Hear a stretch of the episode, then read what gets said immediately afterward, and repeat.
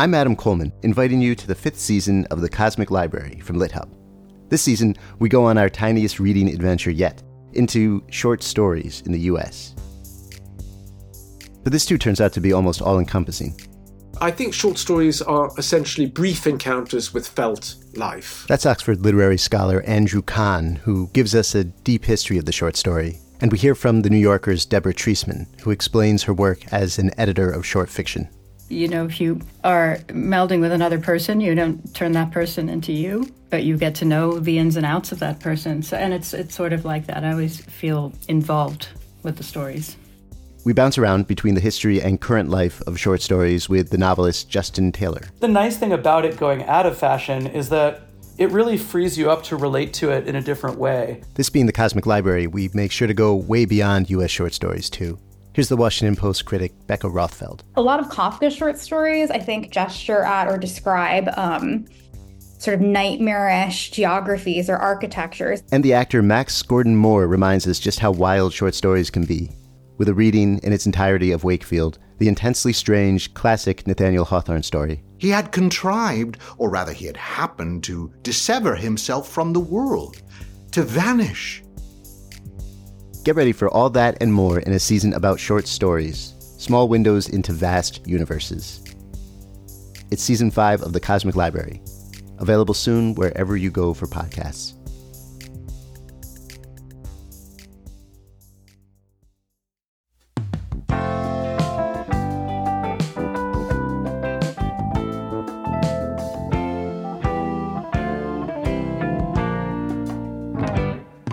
Welcome to the Maris Review. I'm Maris Kreizman, and what a delight to be joined today by a New York Times bestselling author who I for sure have a parasocial relationship with, who I get to talk to directly for the first time. Aubrey Gordon writes under the pseudonym of Your Fat Friend, illuminating the experiences of fat people and urging greater compassion for people of all sizes. Her work has reached millions of readers and has been translated into 19 languages. She's co host of Maintenance Phase podcast and a columnist with Self Magazine. She lives in the New York, she lives in the Northwest, where she works as a writer and organizer. And her new book is called You Just Need to Lose Weight and 19 Other Myths About Fat People. Aubrey, welcome. Thank you so much for having me. It's such a treat to like actually be here after weeks of voice failing. As I said before, you sound great. Thanks. I appreciate it. I totally appreciate it. I'm like excited to be able to talk again. It's a very strange thing to have a book launch where you can't physically speak, which is like your whole job around a book launch. yeah. I, and yeah, I saw yesterday that you had to delay maintenance phase. And I was like, oh my gosh, I'm just so glad she can talk to me. yeah, absolutely. Absolutely. We sat down to record and Mike was like, your voice is changing enough as we talk that this is going to be very hard to edit. I was like, all right, fair enough. Oh, Here we go. I hope you can get back to it. I'm rushing you along because I want your voice to last. So tell me about the project of myth busting because I know you mentioned in your introduction to this book, like, yes, this is allowing other people to set the terms. There are so many pervasive myths yeah. and not a lot of debunking so yeah absolutely. I mean like so listen i come to this work from the perspective of an organizer and someone who wants to like make lasting change in policies and institutions and culture and that starts with individual people's thinking right? And myth busting from that perspective is a really fraught activity right? You say the wrong thing so that you can then go on to say the right thing. So you're leading with an inaccurate thing, which doesn't feel great. And at the same time, this is a really commanding majority of emails that we get from maintenance phase listeners and from readers, right? Like these are myths that continue to plague fat people, not just in an annoying microaggressions kind of way, but in a way that ends up restricting our access to things like healthcare and transportation and education and all kinds of stuff, right? It felt important to a make sure that's not on every individual fat person every time to answer all of these questions from scratch right and to like mount a defense of themselves but rather to have like a resource that folks can go to right And B, you know, I think of this less as a project about like, this is the book that you hand to the most anti-fat person you know. Like, don't give this book to Bill Maher, everybody. Yeah. he doesn't, he's good. We don't need him. He's set. But this is like maybe the book that you give to Bill Maher's neighbor, who's like really kind of up to here with his nonsense about fat people, who then gets the grounding that they need to be able to do what they already know how to do, which is speak up about this kind of stuff. So, like, that's my hope is that it gets to the people next to the people and that those people find the sort of you know courage and strength to speak up about this kind of stuff I love this. And I love that each chapter ends with some questions or some Mm. action steps, concrete things that a, a listener or a reader can do. yeah it felt important again like look man awareness is only as good as the change that it delivers. People can be aware of things all day long but if that doesn't change their actions if that doesn't create material change in the lives of fat people then like what are we doing team?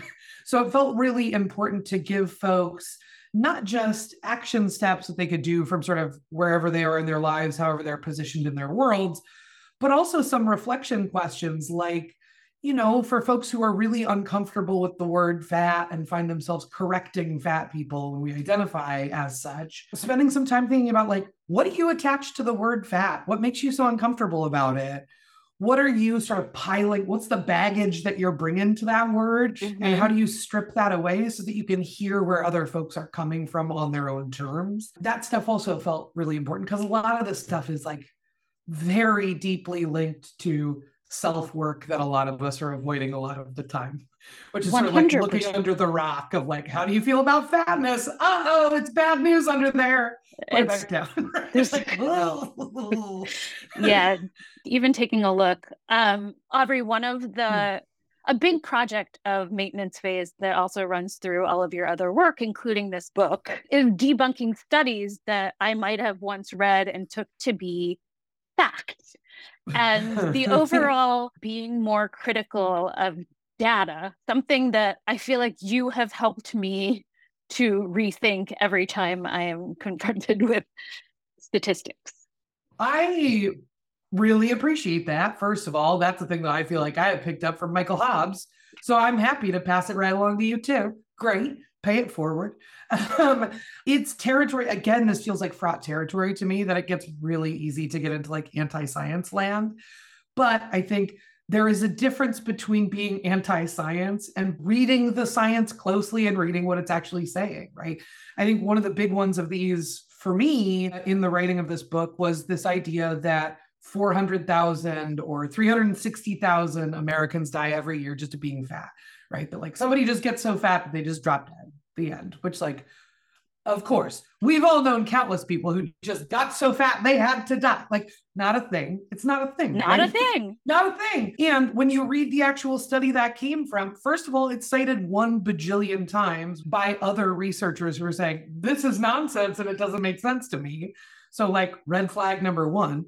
Red flag number two is if you actually read the methodology section, they state plainly that they assume that every fat person who died in excess of every thin person died because they were fat. They didn't look at death certificates.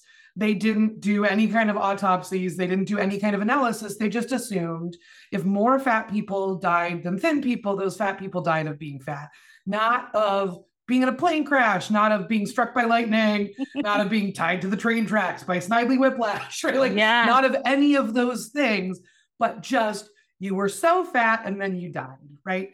That feels like pertinent information for a conversation that we've now been having for 20 years that has taken this really alarmist bent and has really started to scapegoat fat people for being some kind of social contagion and being to blame for death rates of people and being to blame for our own mortality and all kinds of stuff.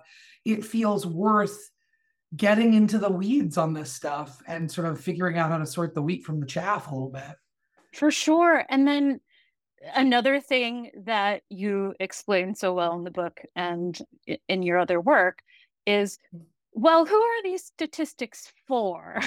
and it's always like, ah, the man. Totally. Well, I'll tell you who they're not for, and that is these statistics, and also like an overwhelming majority of the research that I did for this book that we do for the show doesn't actually include much that is instructive for how to get fat people better health care. It's all just how to get fat people unfat, which is a thing we categorically don't know how to do. And even if we did, it's very weird to be like, our medical priority is to make everyone look the same. That's a very strange thing rather than saying our medical priority is to screen everyone's A1C and, you know, catch folks' blood sugar as it's on the rise. Or our medical priority is to make sure that more people have blood pressure cuffs and can test their own blood pressure at home. Or our medical priority is to do cancer screenings early and often, or to screen for the actual health issues that we use fatness as a proxy for. But we keep doing that because it allows us to believe what we already kind of want to believe, which is that fat bodies are failures and thin bodies are accomplishments and medicalizing that makes it seem like an even bigger deal like hmm. and yeah and then if you can find a drug that works to make fat people thin then the drug companies could really cash in yeah, totally. The drug companies can really cash in. They can create a fun little shortage for people who need that medication to stay alive. Hi. Hi. Oh, hello. Hi.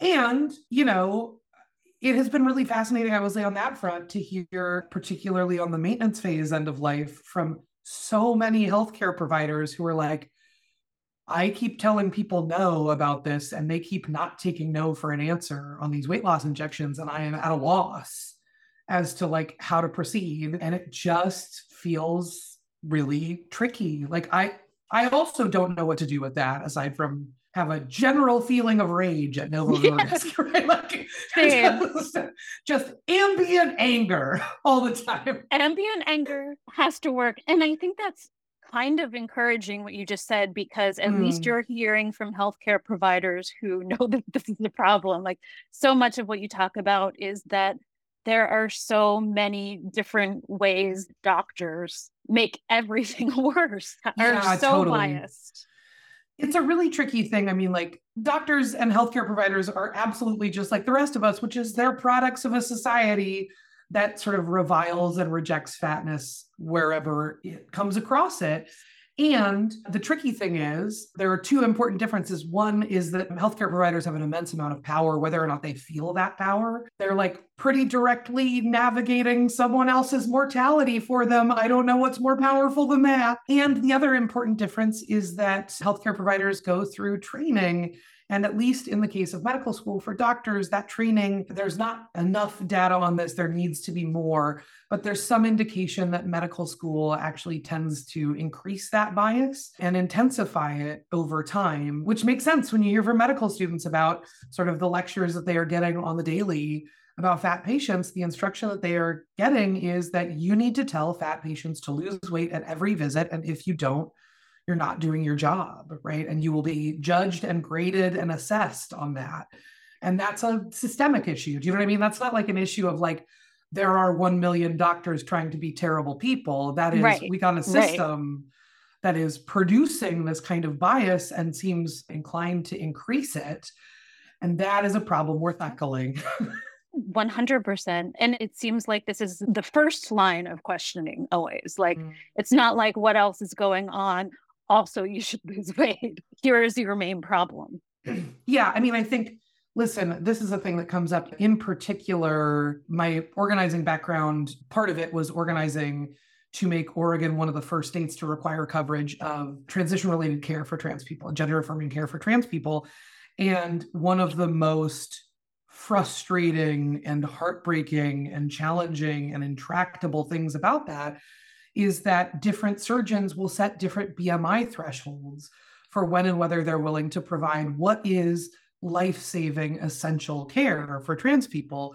So, trans people for whom, you know, death rates go down of trans people when trans people have access to the healthcare that they need, those folks are being sent away from healthcare providers, being told to lose a certain amount of weight that fluctuates from surgeon to surgeon in order to access this really basic care without ever really grappling with the fact that scientifically we of course we know how to produce short-term weight loss we don't know how to produce long-term lasting weight loss in anybody. So these are folks who are getting sent away to do what is, you know, temporarily achievable and permanently nigh on impossible, right? And that's the stick and the carrot is the healthcare that will keep you alive, right? Like that like we we can't operate that way, team. that seems horrible. That's not how healthcare should work. Come on, guys. We can do better than this. It seems like we ought to be able to, right? Ugh. And and I think within that, there's also I have been body shamed by my doctor. Boy, oh boy, sorry, bud. There's really this idea that all weight loss is good. and that if you're losing weight, you're doing something healthy and something mm. right, mm-hmm. morally right. Yeah, it's interesting. I feel like the biggest, the times that I've lost the most weight in my life have been like grief and depression. And then you have like people congratulating you for like, hey, I know your grandfather died, but you look amazing. like, where you're like, oh, that doesn't feel great, team. That doesn't feel great. I, it also feels like it leads to what are concretely and definitively unhealthy practices, right? Mm-hmm. That if you consider all weight loss to be healthy, then you go down the road of like flat tummy tea, which is just like straight up a laxative. Congratulations. you go down the road of diuretics. You go down the road of, you know, weight loss surgeries and weight loss injections. You go down the road of, oh, cripes. Have you seen the DentaSlim? Did no, you see what that? What the hell was that? No. oh, Jesus crap.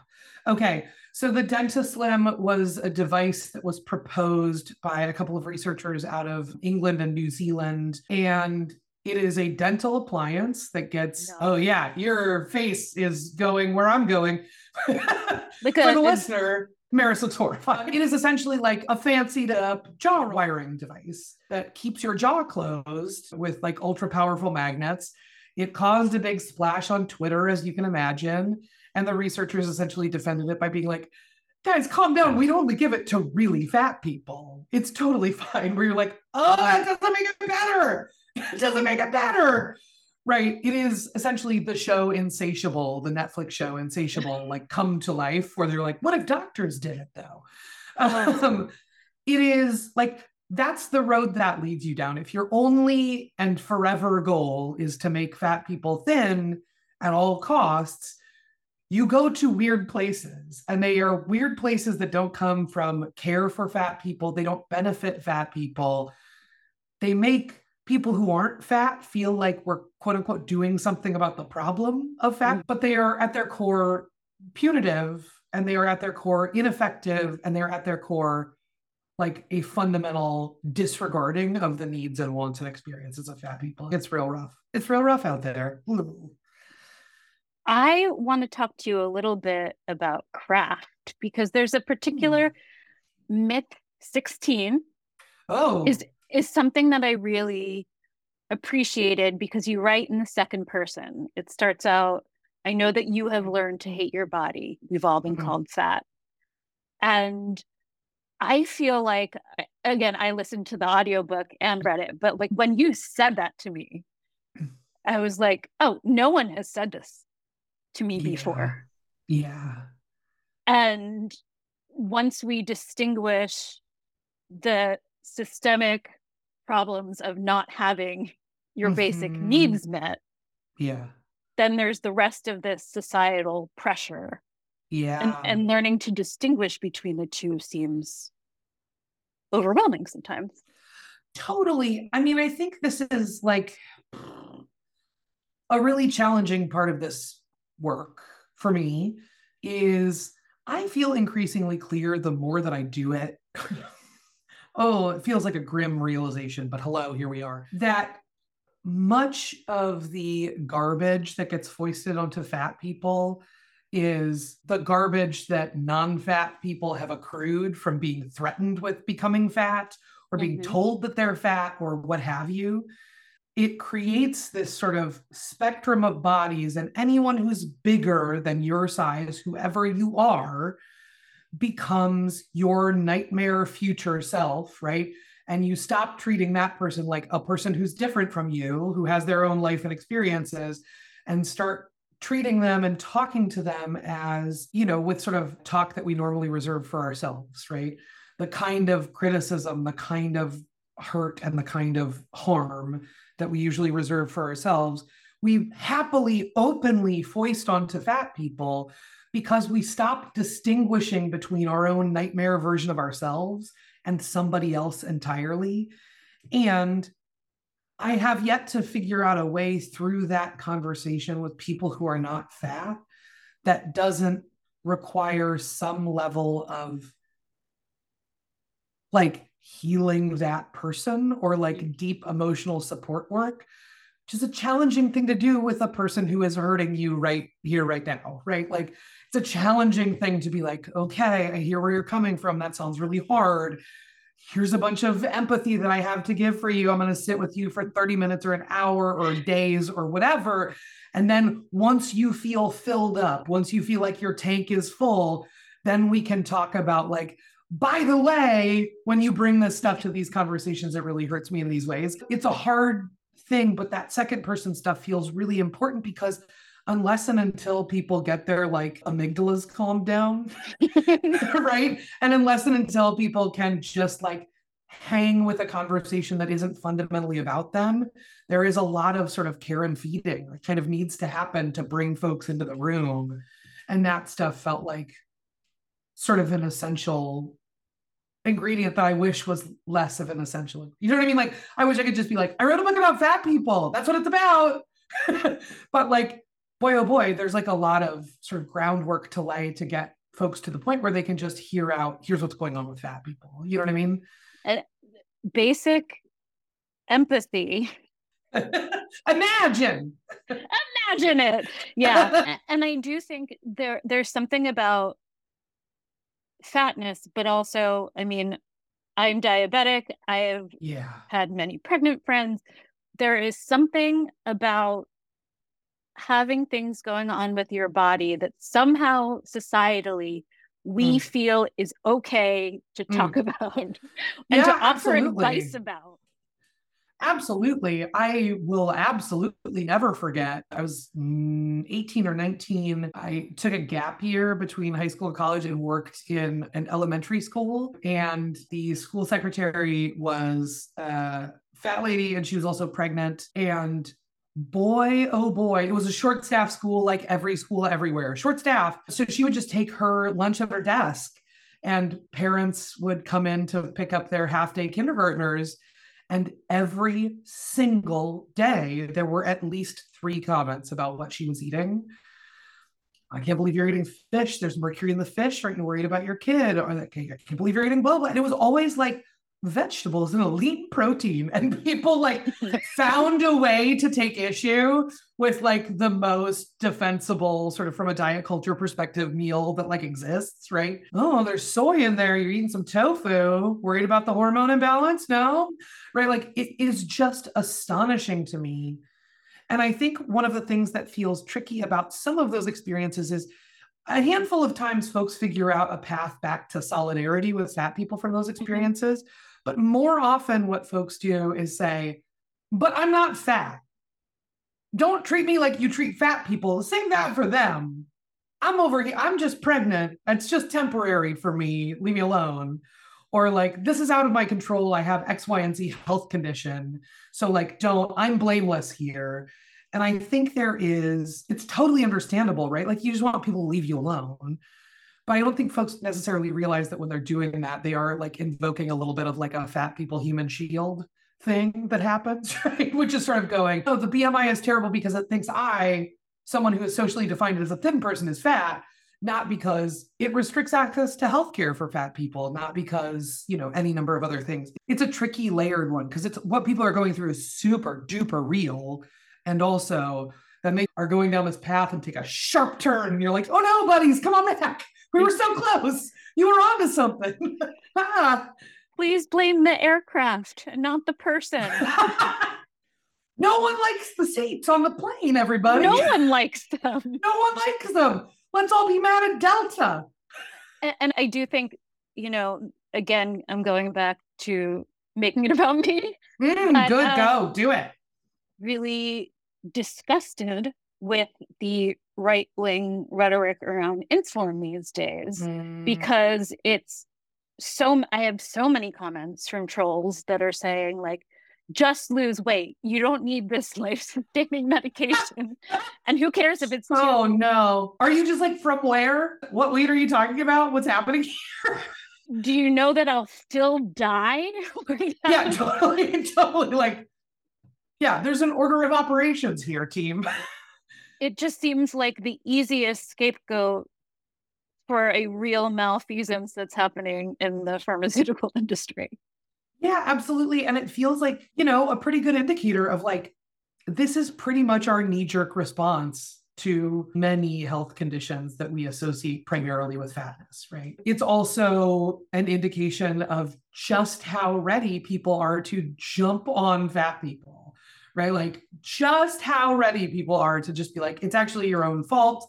I don't have to listen to you. It also feels to me like, in a very sad way, an adjustment to the reality that we live with a healthcare system that doesn't provide for most of us. So folks get into like real zero sum thinking about like, oh, I don't mm-hmm. have what I need. So you definitely shouldn't have what you need. You know, is feels like some of the energy underneath some of that. I'm curious about for you